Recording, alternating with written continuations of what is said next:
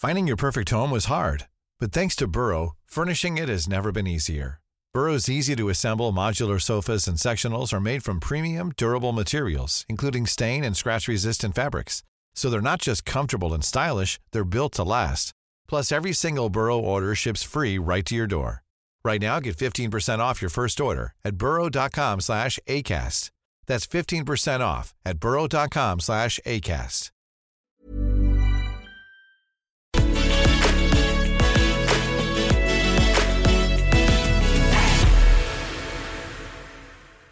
Yanis, what a pleasure as ever to see you.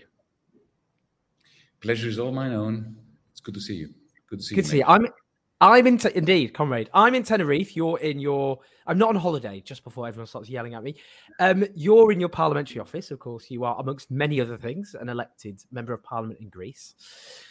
Um, I just want to start actually with something which people are obviously talking about a lot in Britain at the moment, mm-hmm. and this is the conservative policy of deporting asylum seekers to Rwanda, which is a very poor country with a terrible human rights record in Africa. Now, there were several asylum seekers going to be deported. It ended up being narrowed down. There were huge campaigns, legal challenges, and in mm-hmm. the end, the European Court of Human Rights intervened. I just want your thoughts, your comments on the policy and what it represents, what you think the government, what's their strategy. And you said you're very proud of the European Court of Human Rights decisions. So I just want to hear your thoughts on those things.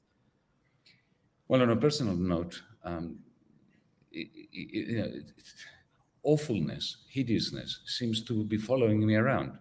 Uh, in the 1980s, I escaped Britain in 1987, 1988, immediately after the Thatcher's third vic- victory, and rushed off to Australia. Now, why am I saying that? Because this awful policy of um, exporting uh, asylum seekers, refugees, to a third world poor country started in the 1990s in Australia by you know Thatcher's reincarnation in the Antipodes, uh, that little awful man, John Howard, Prime Minister of the Conservative Party there, the Liberals they're called.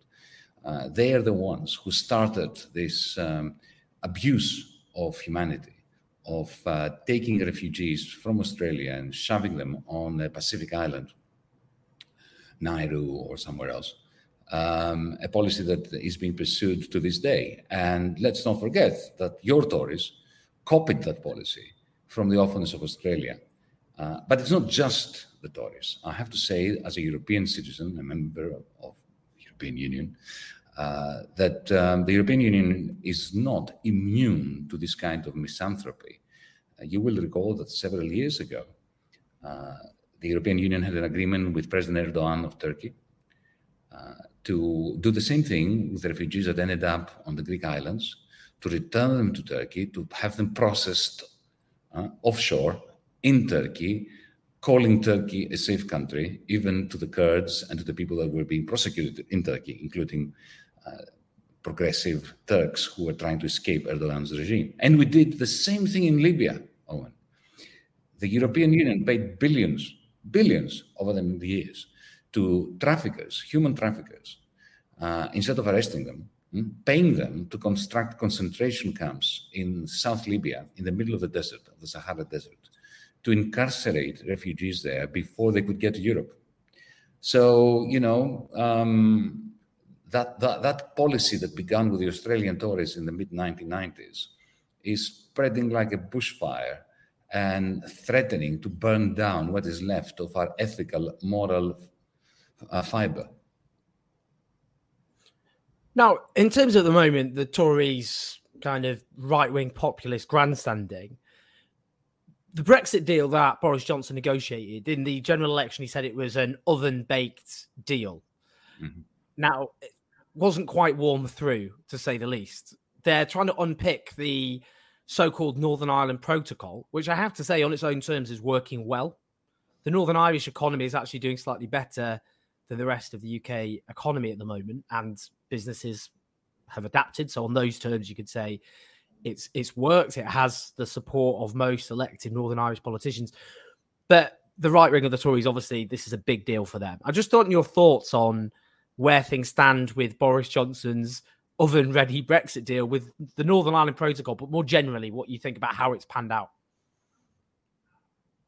Well, it was it was oven ready, uh, except that he wanted recooked. um, because you know Boris Johnson is a consummate liar.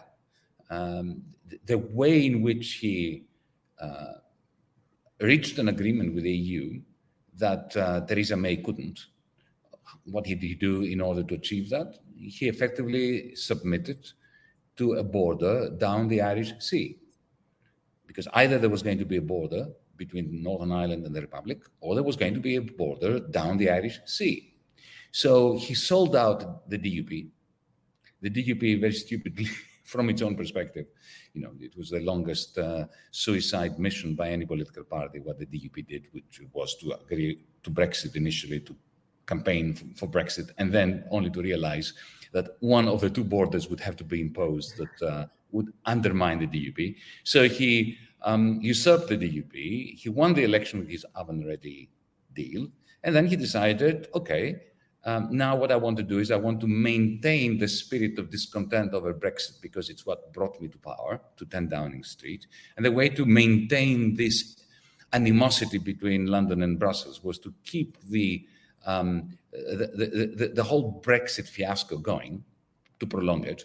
And a, a safe way of doing that was to say, oh, now I'm going to go back on the agreement regarding the border down the Irish Sea uh, and what he's banking on is that because the European Union is like um, a gigantic container vessel in the middle of the Pacific that takes a long time to turn.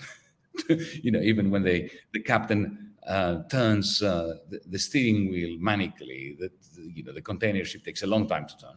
He's banking on this thing dragging out for many, many, many months uh, because you know, he's going to he's pushing the um, the violation of the Northern Ireland Protocol through the House of Commons. Uh, then that will have to go to the Lords. The European Union will have to have you know, 153 different meetings uh, at different levels uh, of the EU. So this whole thing is going to be prolonged. The Daily Telegraph and the Daily Mail will be slightly placated during this period because he is putting up a fight against Europe.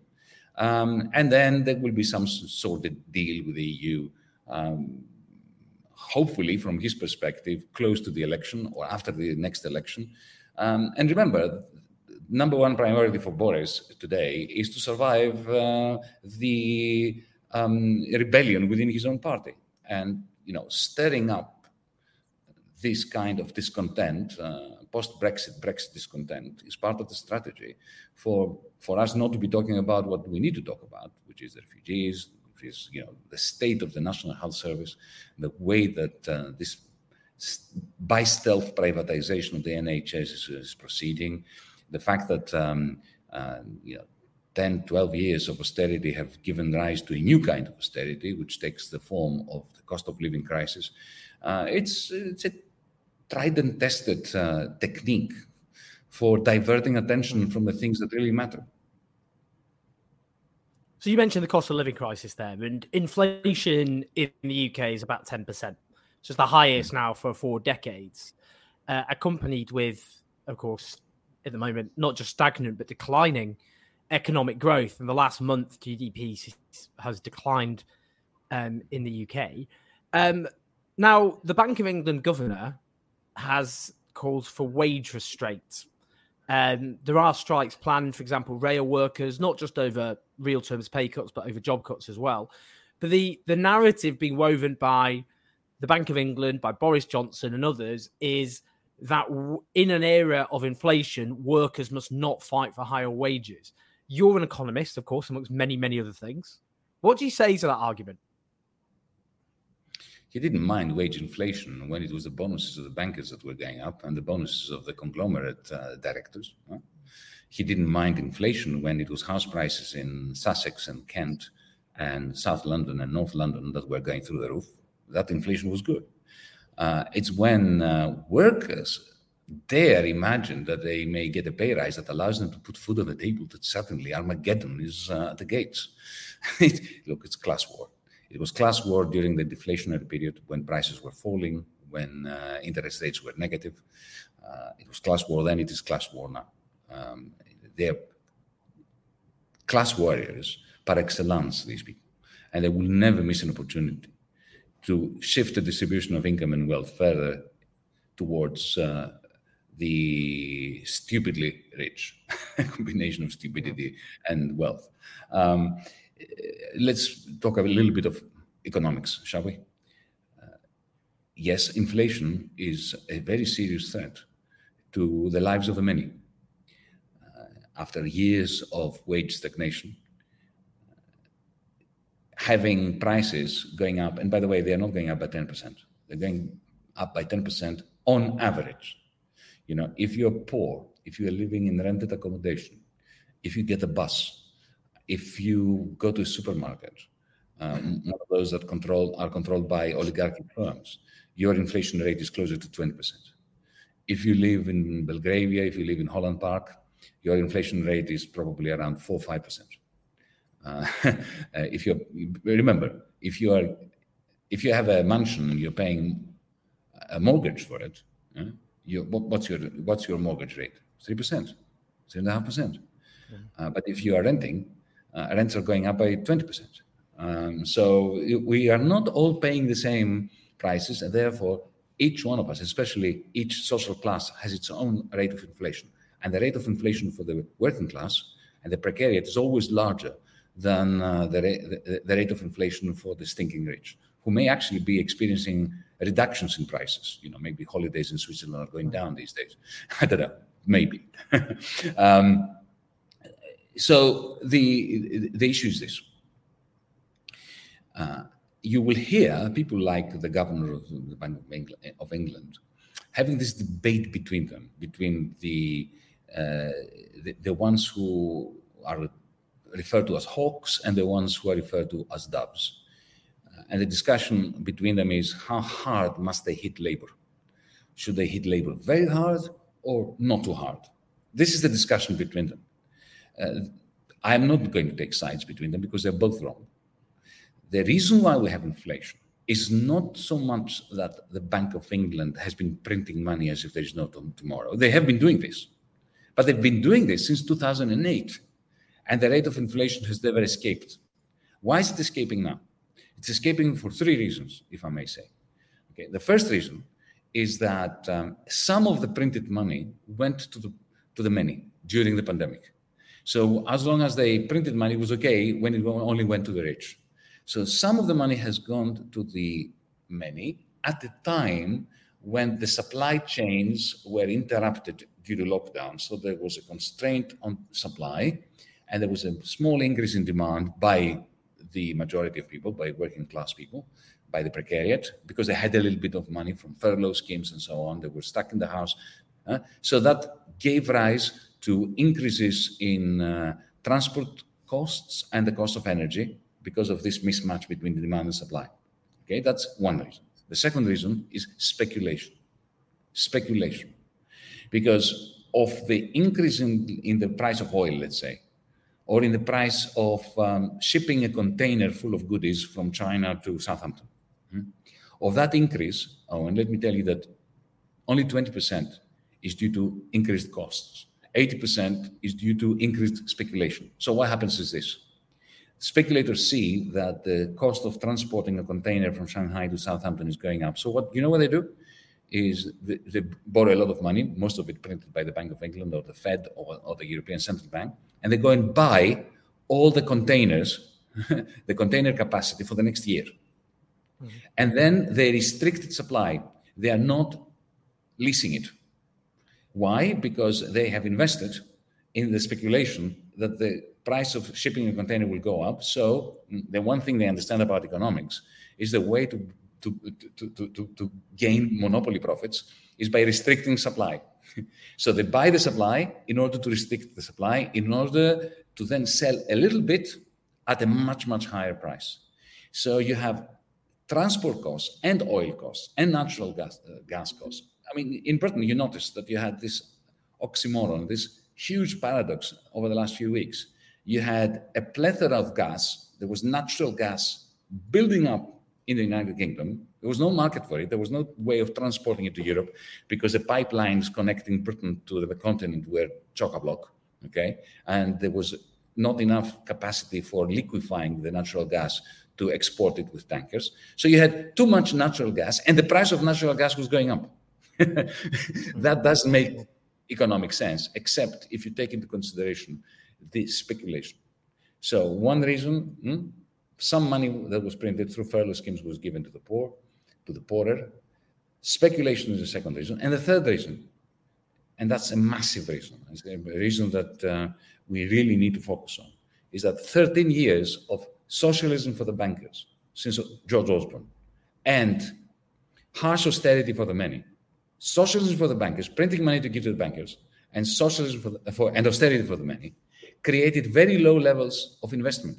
Because why would you invest if you are an industrialist? Why would you invest in gadgets, in electric cars, and so on? When you look around and what you see is a mass of people unable to afford a Tesla or a high quality gadget of some. So the businesses, instead of investing the money that the Bank of England was printing, uh, they didn't invest because they didn't. They fear that the little people would not be able to buy the stuff that would come out of the other side of the production line. So what they did is they took the money to the stock exchange and bought back their own shares. This is why stock exchanges were doing great. But investment was very low. Now, why am I stressing the importance of investment? Because investment creates jobs, good quality jobs. When investment is low, you have shit jobs. precarious jobs only being produced, exploitative jobs, not good quality jobs, not green jobs. You don't have green energy, and you have high long term prices of energy because you have not invested in it. Mm-hmm. And you have reliance on Gazprom if you're in Central Europe and so on. So these three are the, the, the elements of our present cost of living discontent. Right? And these are all the result of 13 years of socialism for the few and harsh austerity for the many. Now, instead of accepting that, you have the governor of the Bank of England saying, ah, the working class has to make more sacrifices. No, the working class must not make more sacrifices. What, you know, our movement, DiEM25, um, and me personal, uh, personally are proposing is this. if we had the proper Labour government, not Keir Starmer's Labour, uh, but the proper Labour government, what should happen? Three things. Yes, interest rates should go up. I know that that wouldn't make me very um, popular amongst uh, people who just bought houses, you know, with huge mortgages, right? But you know, you shouldn't have bought those houses with huge mortgages. It was a very big, stupid mistake. Okay, we cannot have the whole of the working class subsidizing your mortgages so that you can make capital gains out of a house when there is a housing crisis. So we should have simultaneously increases in interest rates because the little people are already paying six and seven percent interest rates. They don't pay the one and two percent of the central bank. So put it up to three percent to arrest asset price inflation. Simultaneously, haircut the debts of the many. Haircut the debts, restructure the debts of the many. Credit card debt, student debt, all those debts have to be just cut. They cannot be serviced, cut them. A, an unpayable debt needs to be restructured. I mean, a banker knows that. Only a Tory doesn't know it. Tory bankers know it, but they don't speak it because it's against party policy. Um, and, and, then the third thing that has to happen is I'm not against money printing by the Bank of England. But what I'm saying is that the Bank of England should, the money that they print, the money that they print must go directly into the Green New Deal, into investment maybe through a national investment bank like the Post Office Savings Bank that used to exist in Britain, like the Green Investment Bank that John McDonnell, my uh-huh. friend, comrade uh, John McDonnell, and others wanted to create had they won the 2000 election back then, mm-hmm. uh, and have the Europeans, the European, the Bank of England, together with the National Investment Bank, fund green investments. That is the way of containing inflation while at the same time promoting the investment that hasn't happened in the last 13 years. But for that, you need a radical progressive socialist Labour Party, the one we don't have ever since Keir Starmer has taken over the asylum. So, on that, uh, whilst, by the way, my, just so people are watching, my camera has decided to go kaput, which I will fix whilst Yanis answers the next question. My camera, in a way, is a metaphor for the current Labour Party uh, which is um, decrepit and not fit for purpose. So uh, my, my, my camera kind of reflects the, the, the current state of the Labour Party. Keir Starmer. Now, it strikes me. I'm just interested in your take on Keir Starmer right now. It's quite there's a, one of the funniest articles I've ever read in my entire life. A news article for the Guardian. The headline was "Stop calling me boring." Keir Starmer tells Shadow Cabinet. Uh, he's been briefed a bit Gates by his own shadow cabinet colleagues uh, as boring. Keir Starmer has urged his shadow cabinet to stop briefing the press that he is boring. Uh, but then it says several of those around the table then echoed their leader's call for unity and discretion in a lengthy exchange described by one shadow frontbencher as, ironically, very boring. Now that's funny on every level because obviously they've again briefed against him and called him boring. I think the point I was making there is, but my view Keir Starmer I don't think he believes in anything. Uh, he's surrounded by people who do, um, right wing ghouls um, who don't have any vision other than defining themselves against the left. Um, and um, they're a hungry crocodile, the Labour right. And, Bo- and Keir Starmer's made his bed with them. And now they've decided he's outlived his purpose. The left have been marginalised within the Labour Party. And now they think, well, he's a dud. We can just replace him with a true believer, uh, you know, a hardcore uh, Blairite instead. Look, I mean, that was that was obviously me. Ram- that's me and my own diagnosis. But I'm just interested. What's your view of whatever Starmerism is? Is Starmerism a thing? Um, and what do you think? What do you think about the current trajectory of the Labour leadership and what's going on within the Labour Party? I can easily imagine Keir Starmer standing in front of his mirror in the morning and saying to the mirror, "Be spontaneous, be spontaneous." That kind of, you know, paradoxical character. Um, look, I don't know the gentleman. I have to say I would I, I, would, I wouldn't want to meet him, uh, and I'm saying that with a degree of spite because of the way he's treated his own comrades. Mm-hmm. Uh, he was uh, a member of the shadow cabinet under Jeremy Corbyn. He has vilified Jeremy and others. Uh, he has um, uh, made a project out of dividing the Labour Party, of um, introducing an atmosphere, a climate of repression. The, the, the, the, the way in which he dealt with the with a very real anti Semitism issue. The way in which he has threatened with expulsion anyone who questions the, you know, the mandate or the belief that um, there has to be a final victory for Ukraine, um, one that uh, sees uh, Vladimir Putin being dragged through international court. And if you don't believe in that, then you are threatened with expulsion from the Labour Party. Um, Jeremy Corbyn, who was accused, together with Momentum and what was called the extreme left or progressives, people like me, uh, he was accused for uh, creating a culture of intolerance, which was completely untrue. Uh, yes, there were some people around Jeremy who had uh, uh, rather authoritarian attitudes, um, but under Jeremy Corbyn, the Labour Party was the epitome of uh, a democratic broad church compared with what is uh, now the Labour Party under Keir Starmer.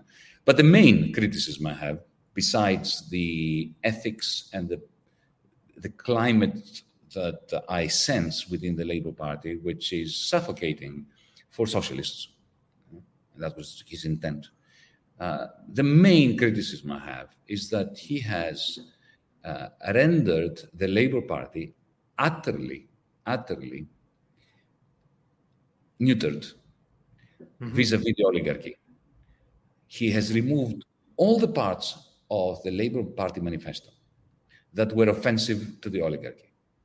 And what he has been left with is a set of policies that are playing the role of a petition to the oligarchy saying, you can trust me if I get elected, um, I will do whatever it, it takes to help the working class, as long as not one of your privileges is touched. Essentially, I will do nothing to help the working class. I will do nothing to help them, the many, unless I have your consent. This is his message to the oligarchy. That's why um, he was embraced so warmly by the oligarchy and the press the media that the oligarchy controls. And now you're quite right. Uh, he has neutralized, neutered, and sanitized the Labour Party from the perspective of the oligarchy. Uh, he doesn't have what it takes to enthuse the masses. He's not a Tony Blair. He's not a charismatic leader. So now they can easily uh, put him in a dustbin where he belongs.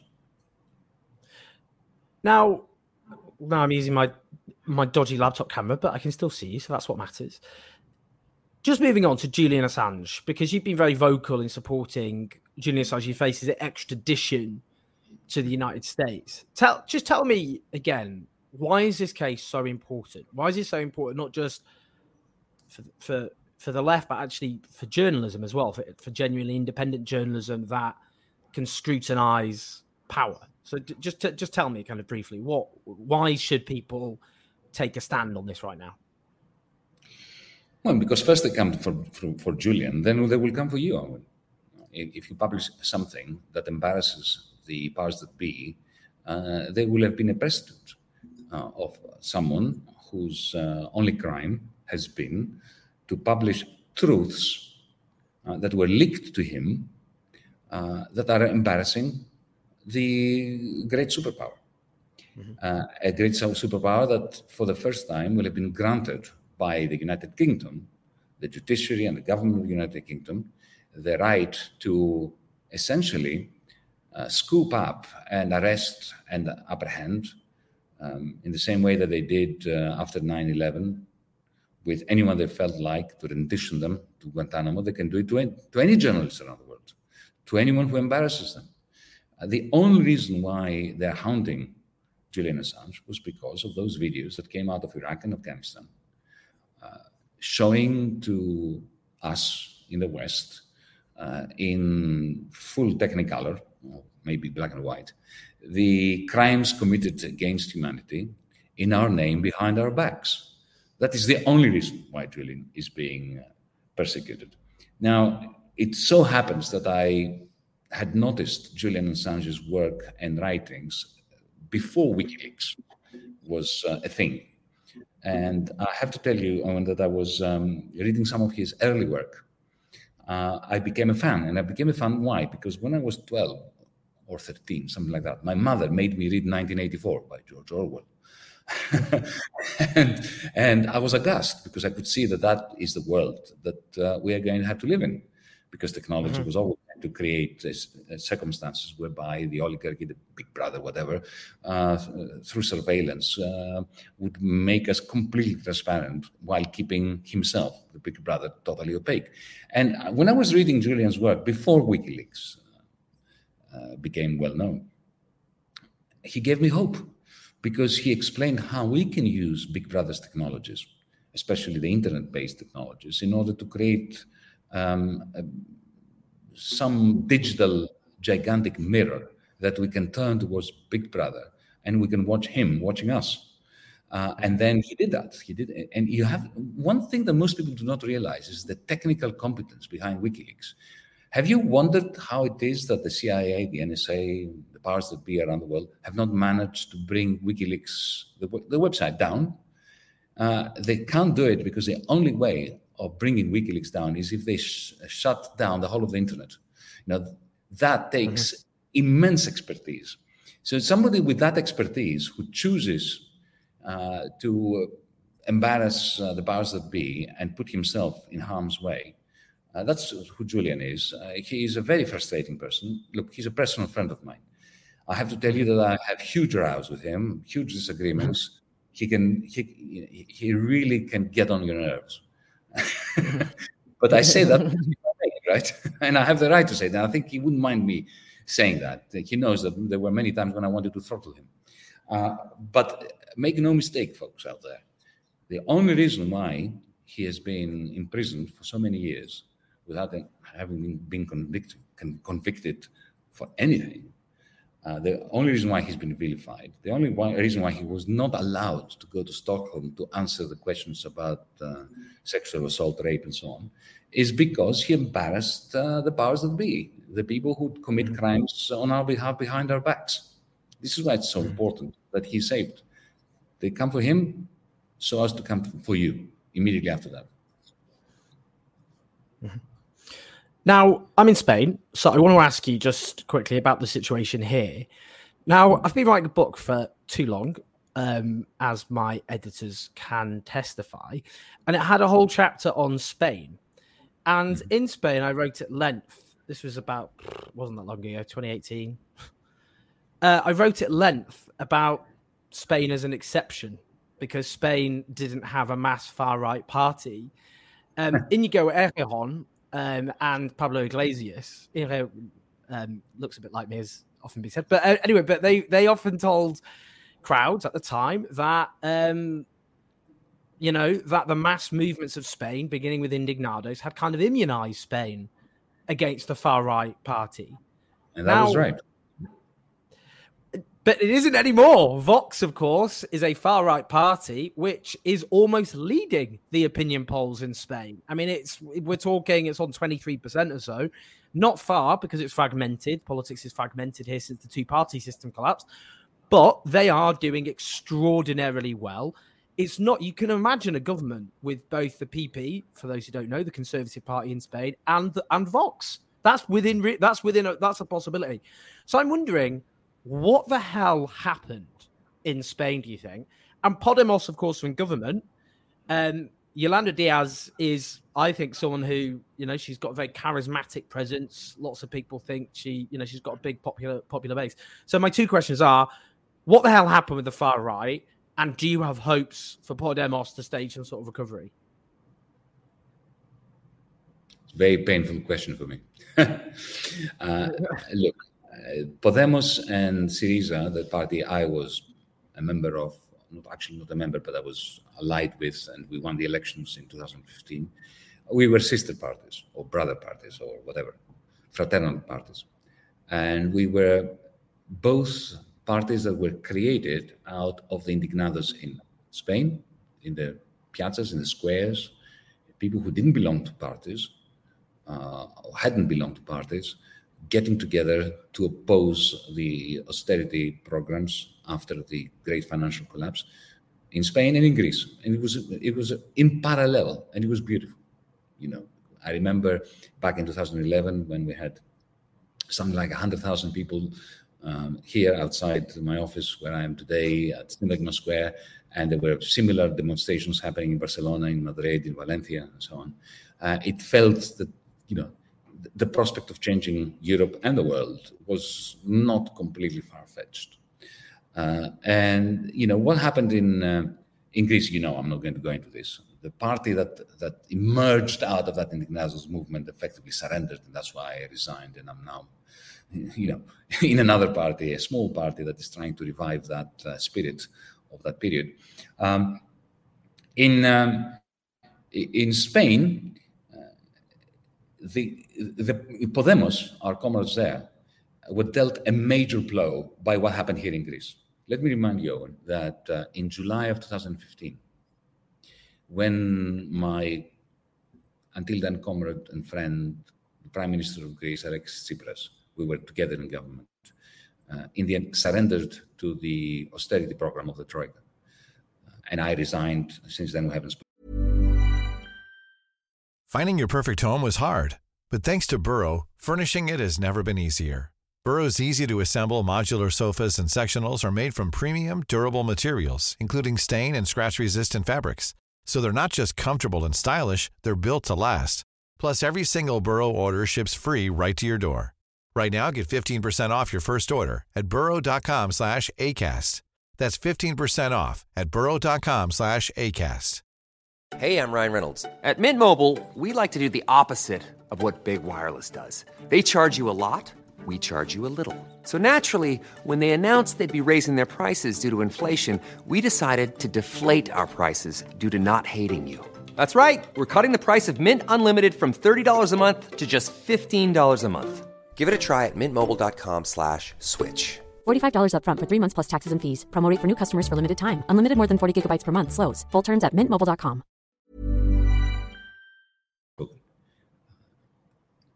the prime minister of Spain, of the People's Party, Mr. Rajoy, remember him? Huh?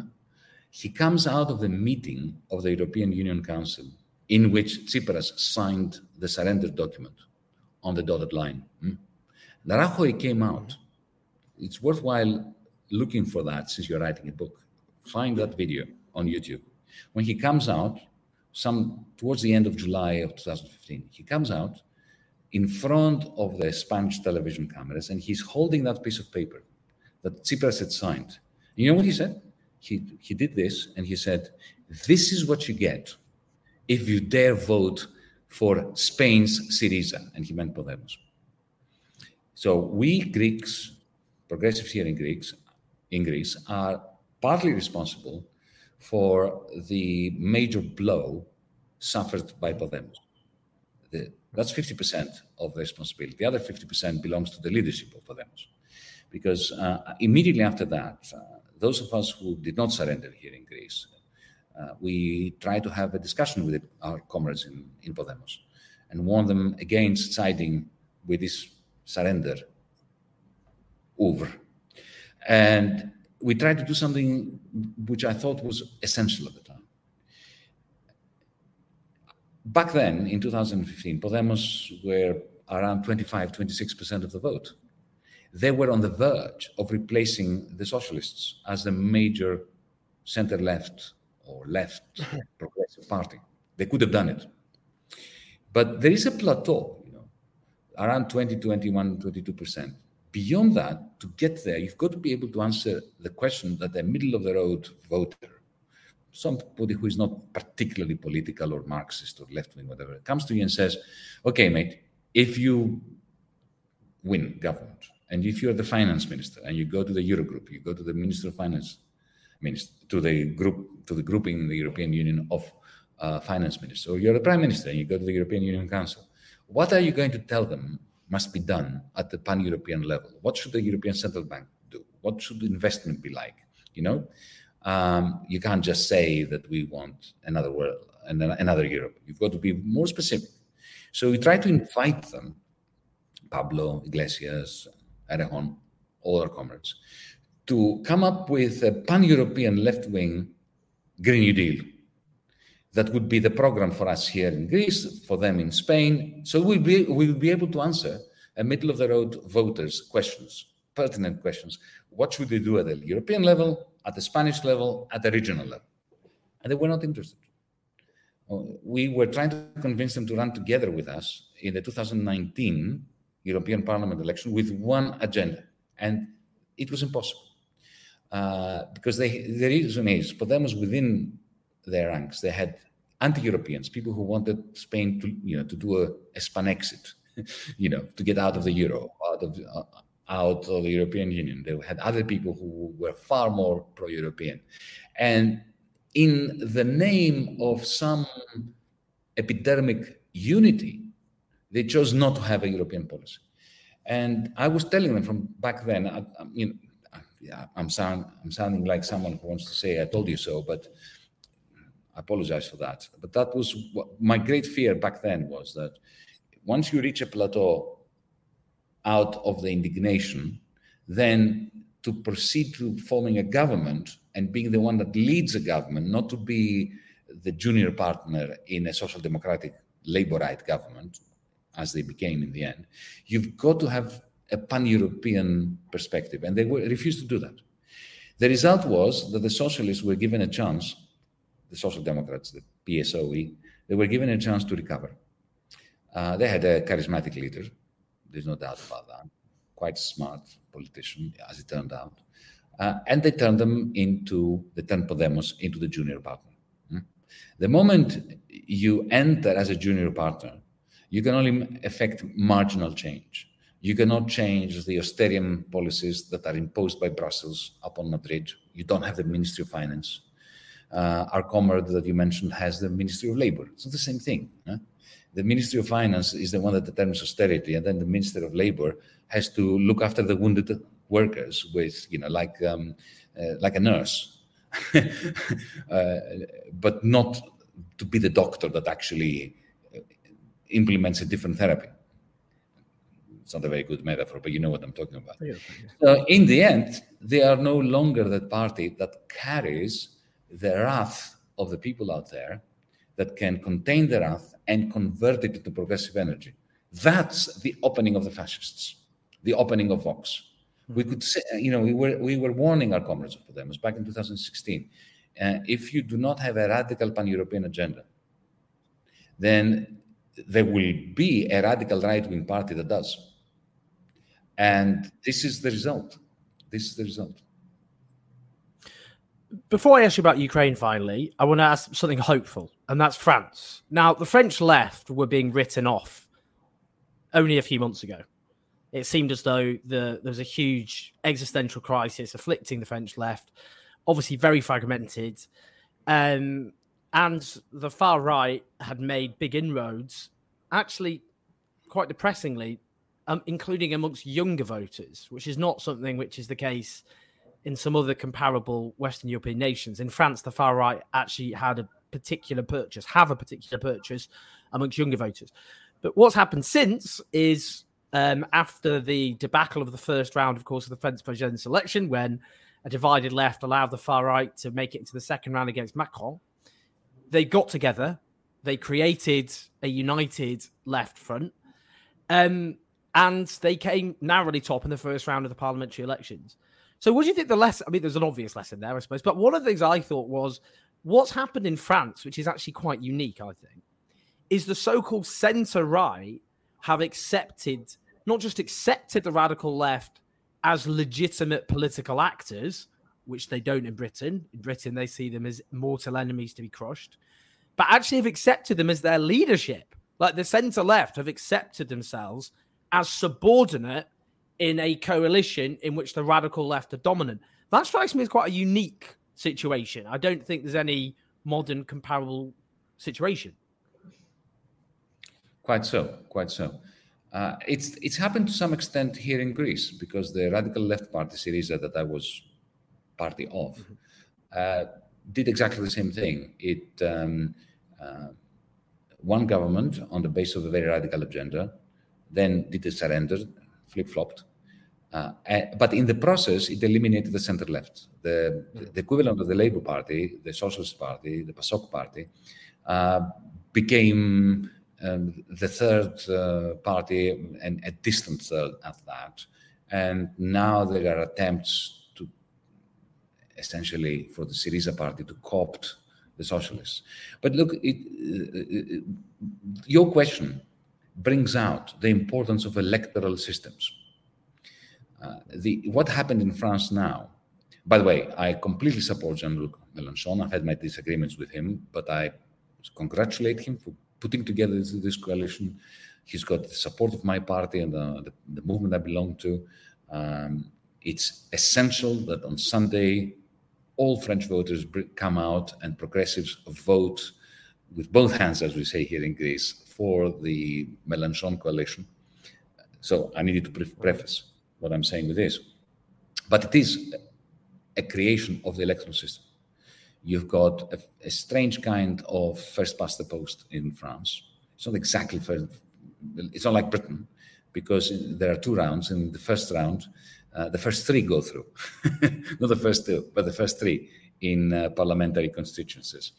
Uh, which means that, however, had the uh, the France Insoumise, the Mélenchon Radical Party, the Communists, the Socialists, and the Greens contested them separately, they would get no seats between them, maybe one or two out of 570, whatever, however many there are. Uh, so the, the, electoral system forced them to get together. And, and it's not, and, and it is because it's not first past the post like, you know, a fully fledged true blue first, first past the post. If it were, then Mélenchon's party would not do well. uh, so it's it's this mixture of first past the post and a bit more of a proportional system that allowed for this coalition to, to happen. Now, what really worries me, however, and I have to tell you this, is that if they don't manage to, to disrupt the dominance of the National Assembly of Macron, hmm, if they don't form a majority, if the left does not achieve a majority, which I don't think they will, I very much fear that the day after the elections, this coalition is going to fall apart. And it will fall apart because they don't have, they don't see eye to eye almost on anything except the need to get elected. Uh, if you look at the former Socialist Party, um, and their position vis-a-vis austerity, they're completely full, fully fledged austerians. They're not against austerity. Uh, they are totally pro-NATO. Uh, Mélenchon is very skeptical of NATO and adamantly opposed to austerity. The Greens have a different agenda. Uh, the Communist Party, I never understood what the French Communist Party was stood for in the last 10 years. They always confuse me because whoever I speak to gives me a different story. so the whole thing is not going to, you know, if, we, if we're having this conversation six months from now, I don't think there's going to be a left wing coalition that will have survived. I hope it does. I hope I'm wrong. But they would have survived had they won because then they would have managed to impose Jean-Luc Mélenchon as the prime minister, who would be uh, essentially undermining Macron's policies. There would be this kind of difficult cohabitation, which would be great fun for all of us. Um, you know, the, I believe in disruptive politics, uh, disrupting the capacity of the bourgeoisie to effect class war against the many. That would be brilliant if we could do it. Just on the French Communist Party, one of their main planks, I'm sure you know, was to increase meat production in France. Truly bizarre. Um, just finally, Ukraine. So, you, in fact, this is your pinned tweet. So, it's a very succinct summary, of course, of your position. The only issue today should be to stop the war and to secure the withdrawal of Russian troops from Ukraine. The only way that could happen is a Washington Moscow agreement that Russia withdraws in exchange for a commitment of Ukrainian neutrality. Anything else is warmongering. So, obviously, we're now, wow, what June? So we're about four months, well over 100 days, of course, into a, a, a horrific war, which has killed uh, tens of thousands of people, of course, uh, from Ukrainian civilians to working class Russian soldiers who've been thrown into a bloody cauldron. I'm just wondering, in terms of your view at the moment, because I was interested. I interviewed Noam Chomsky about this a few weeks ago, which caused a big uproar. People actually completely misconstrued what he said, I have to say, because he supported, for example, arming Noam Chomsky, sorry, um, yeah, sorry, I thought you misheard. Sorry, misheard what I said. Um, mm. they that you know he supported arming Ukraine for self defense, but you know people ignored even that position. So I, am just wondering, in terms of your position, I mean, take take NATO. I mean, if there was a referendum in Britain, I would vote to withdraw from NATO. I mean, I don't support NATO. The position, I suppose, a lot of Eastern Europeans, including Eastern European leftists, uh, like Polish leftists and others, will say to people like myself, is you're correct that when we look at Western imperialism, the horrors of Iraq, of, of Libya, uh, going back Vietnam, but generally the economic, a global economic system rigged in favor of Western powers, that that global power, that particular evil is understandable that you would focus on. But from their perspective, they think, including people like myself, fail to grasp that in Eastern Europe, there is a genuine fear, historically grounded, of Russian domination and that's driven lots of those people to end up in a position of supporting NATO, a position that neither you and I, you or I have. So I'm just wondering, in terms of Ukraine, in terms of how this horrible conflict is resolved, given it is, I mean, it is a war of aggression waged by by Putin's regime.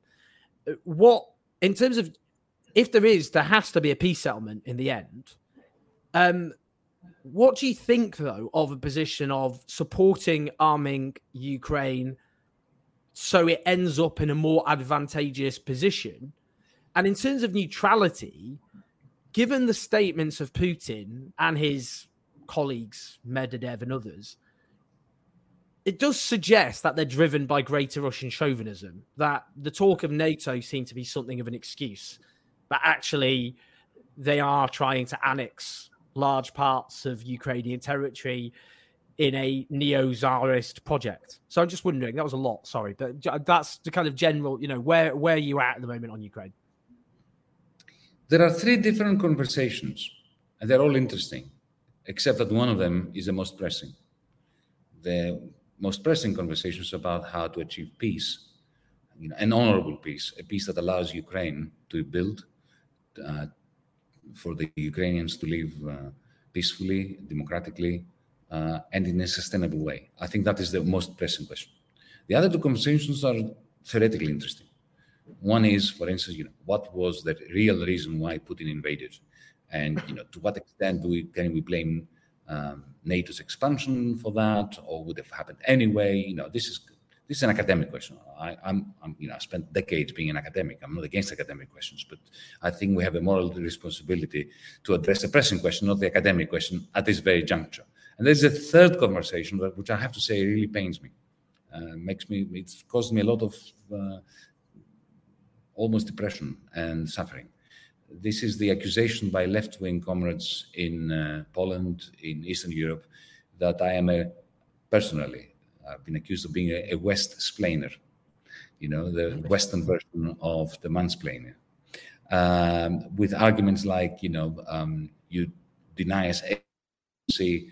Um, what right do you have to have an opinion as to whether we should be members of NATO? Um, this is very painful, um, primarily because I'm an internationalist, and by that I mean that you know I want Poles and Czechs and Ukrainians to have a view about what's happening in Greece. And I would never say to them that, who the hell are you to tell me what we should be doing in Greece? Um, that's what it means to be an internationalist and to be shut out of a discussion about what's happening in Eastern Europe because I'm not an Eastern European. Um, you know, is something that gives me pause and a lot of uh, uh, heartache. But forget that. Let's concentrate on what really matters because there are pe- people who are being killed today. And uh, what we have is we have a, a monstrous, a monstrous uh, egging on by the United States of America. Uh, Putin is a war criminal. I've been saying this, you know, my friend Jeremy Corbyn has been saying, it. I remember, you know, 2001, Jeremy Corbyn and Tony Benn were demonstrating outside the House of Commons against Putin for Chechnya. And I was in the Senate of the University of Athens at the same time um, being the lone professor in the Senate of the University of Athens, voting against giving Putin uh, an honorary doctorate.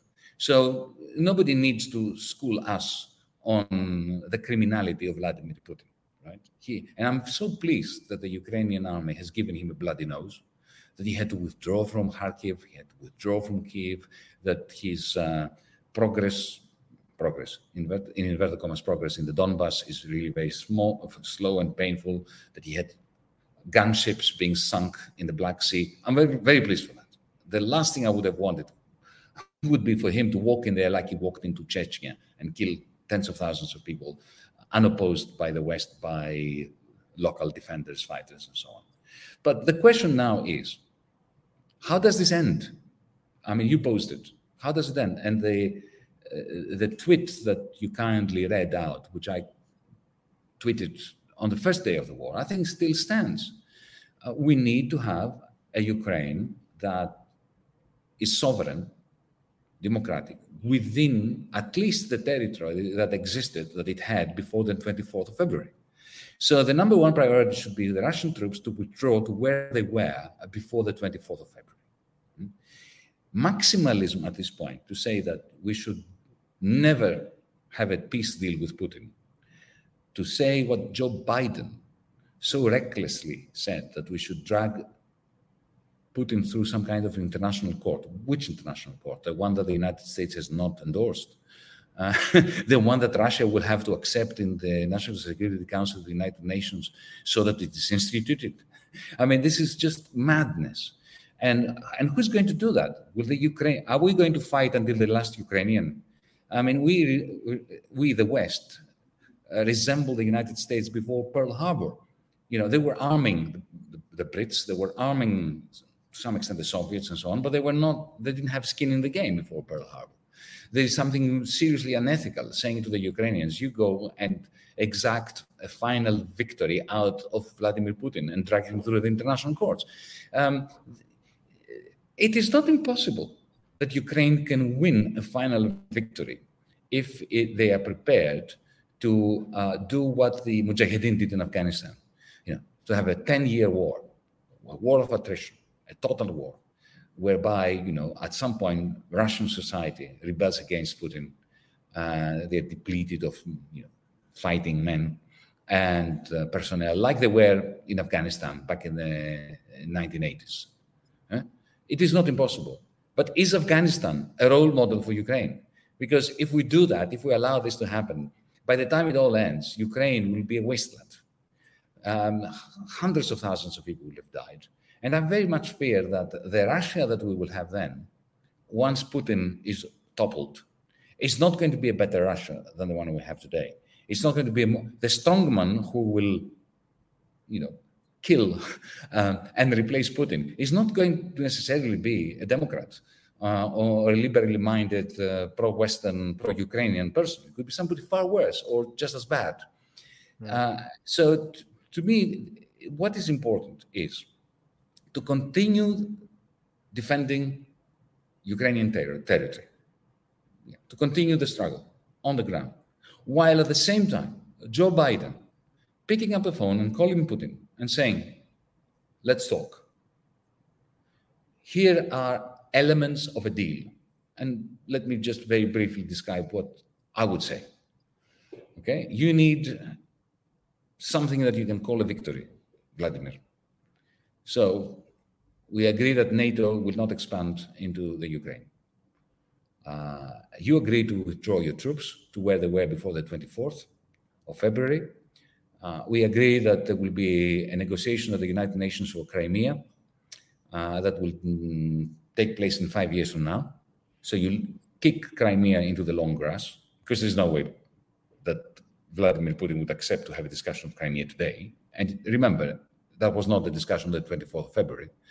Um, regarding the Donbass, which is a very difficult place uh, in terms of um, multi ethnicities, of uh, different local interests and local oligarchs, different parties. It's very much like Northern Ireland, the Donbass. So, what about a Good Friday like agreement for the Donbass, which is guaranteed by the European Union, like the Good Friday Agreement was, by the Americans, like the Good Friday Agreement was, by Moscow and Kiev? Um, it is possible to give him a way out, continue the pressure on him through Ukrainian resistance, and at the same time give him something that he can take to his generals, to his oligarchs, to his public, to his inner circle, and portray it as a victory. Uh, that to me would be uh, a kind of development, a peace treaty, an agreement that would leave everybody dissatisfied, but which would be optimal from the perspective of humanism, of saving the most lives and allowing Ukraine to become something like Austria was during the Cold War a country which is closely linked, a democratic country, which is closely linked to the rest of Europe, even maybe become a member of the European Union, but not a member of NATO, not a country that stations American troops or nuclear weapons.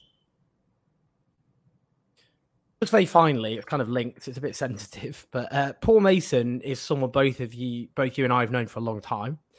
He's done some excellent journalism in the past, including he did in, in terms of obviously very much came to prominence in lots of places because of his coverage of the crisis in Greece, actually, um, and the rise of Syriza, but also, you know, lots of social issue journalism, social justice issues in, in Britain.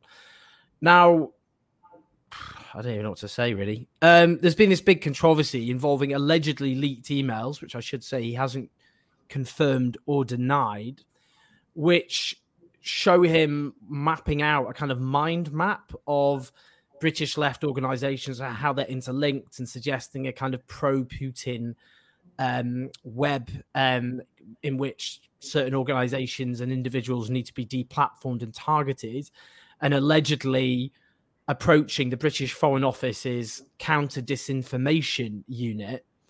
It's caused obviously a lot of anger um, and horror, I think, and shock. Again, he's not confirmed or denied. He's refused to confirm or deny uh, what's happened and has argued that he's a victim of Russian state actor linked kind of attack, I suppose. I just wondered, what's your general take, Yanis, on what's happened? One of the things that um, makes me lose my will to live is the civil war within the left, ever since I was a very young person.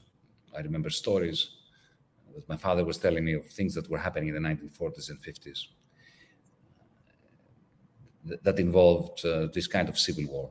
Uh, and also some members of uh, the party, of the left, uh, who would, um, at some point, appear to be targeting comrades. Now, I do not want to be party to this uh, civil war. Paul Mason is somebody I've known for years. Um, I've had him in this building. Uh, we've worked together. We've cried together over you know, the austerity programs here in Greece. Uh, we had a major disagreement at the end of my tenure in the finance ministry because he supported Tsipras' surrender. Um, he thought it was the only thing that Tsipras could do. I thought it was um, unforgivable what Tsipras did. So we had polite disagreement. The only reason why I'm answering your question is because I read those emails. And if they are valid, if they are true, uh, we have the odious in pursuit of the contemptible. Because to map out your comrades in a manner reminiscent of how the NSA and the CIA maps out subversives who are creating problems for the powers that be. Those very maps with Jeremy Corbyn at the center as somehow, you know, the, the linchpin of the pro-Putin propaganda. I only had to look at that one because I know Jeremy, okay? I've criticized Jeremy, he's criticized me, but we're mates, right? Like I've criticized Julian. But one thing I know is that Jeremy is not pro Putin. As I said before, you know, in 2001, we were demonstrating against Putin. Um, it reminds me of, you remember some Trotskyites back in the day when the United States under George W. Bush were invading uh, Iraq. There were these former Trotskyites, including some very good comrades, some, you know, Christopher Hitchens, for instance, you know, a fantastic man, a man whose work shaped my thinking, um, who actually supported the invasion of Iraq and vilified those of us who didn't. Mm-hmm. Uh, now, Christopher, I would like to think, was never part of uh, a shadowy attempt to deplatform anyone. But if Paul Mason has been part of an attempt behind the scenes of deplatforming comrades like me, hmm? we had disagreements. So what? I would never deplatform Paul Mason or anyone for that matter. I would never create a mental map where I would, you know, position my comrades, whether I, I, I fell out with them or not is irrelevant, as uh, agents of uh, the devil incarnate living in, in Moscow, especially when it's so untrue.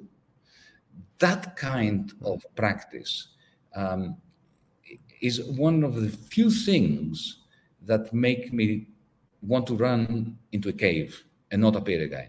Um, there aren't many things that, that, that, give me that feeling because I'm a very gregarious person. I, you know, I believe in politics. I believe constantly in being on the street, you know, in meetings in parliament with people that I disagree with, having mm-hmm. fierce debates, especially with comrades. But this underhanded mapping along the lines of the intelligence services practices your comrades. As I said, it's the hideous in pursuit of the disgraceful, the contemptible. Well, it's a, it's a sad note to end on, but uh, we've covered a huge amount of ground, and uh, I think that was as eloquent um, as ever. Um, but honestly, Yanis, thanks so much. We've we talked about so many different issues across the world, uh, so many pressing issues facing the left, the labour movement, and the general struggle for the different sort of world that both you and I would prefer. Um, but I really, really appreciate it, Anna. So thanks for joining us as ever. Well, thank you for doing it, Owen. Thank you.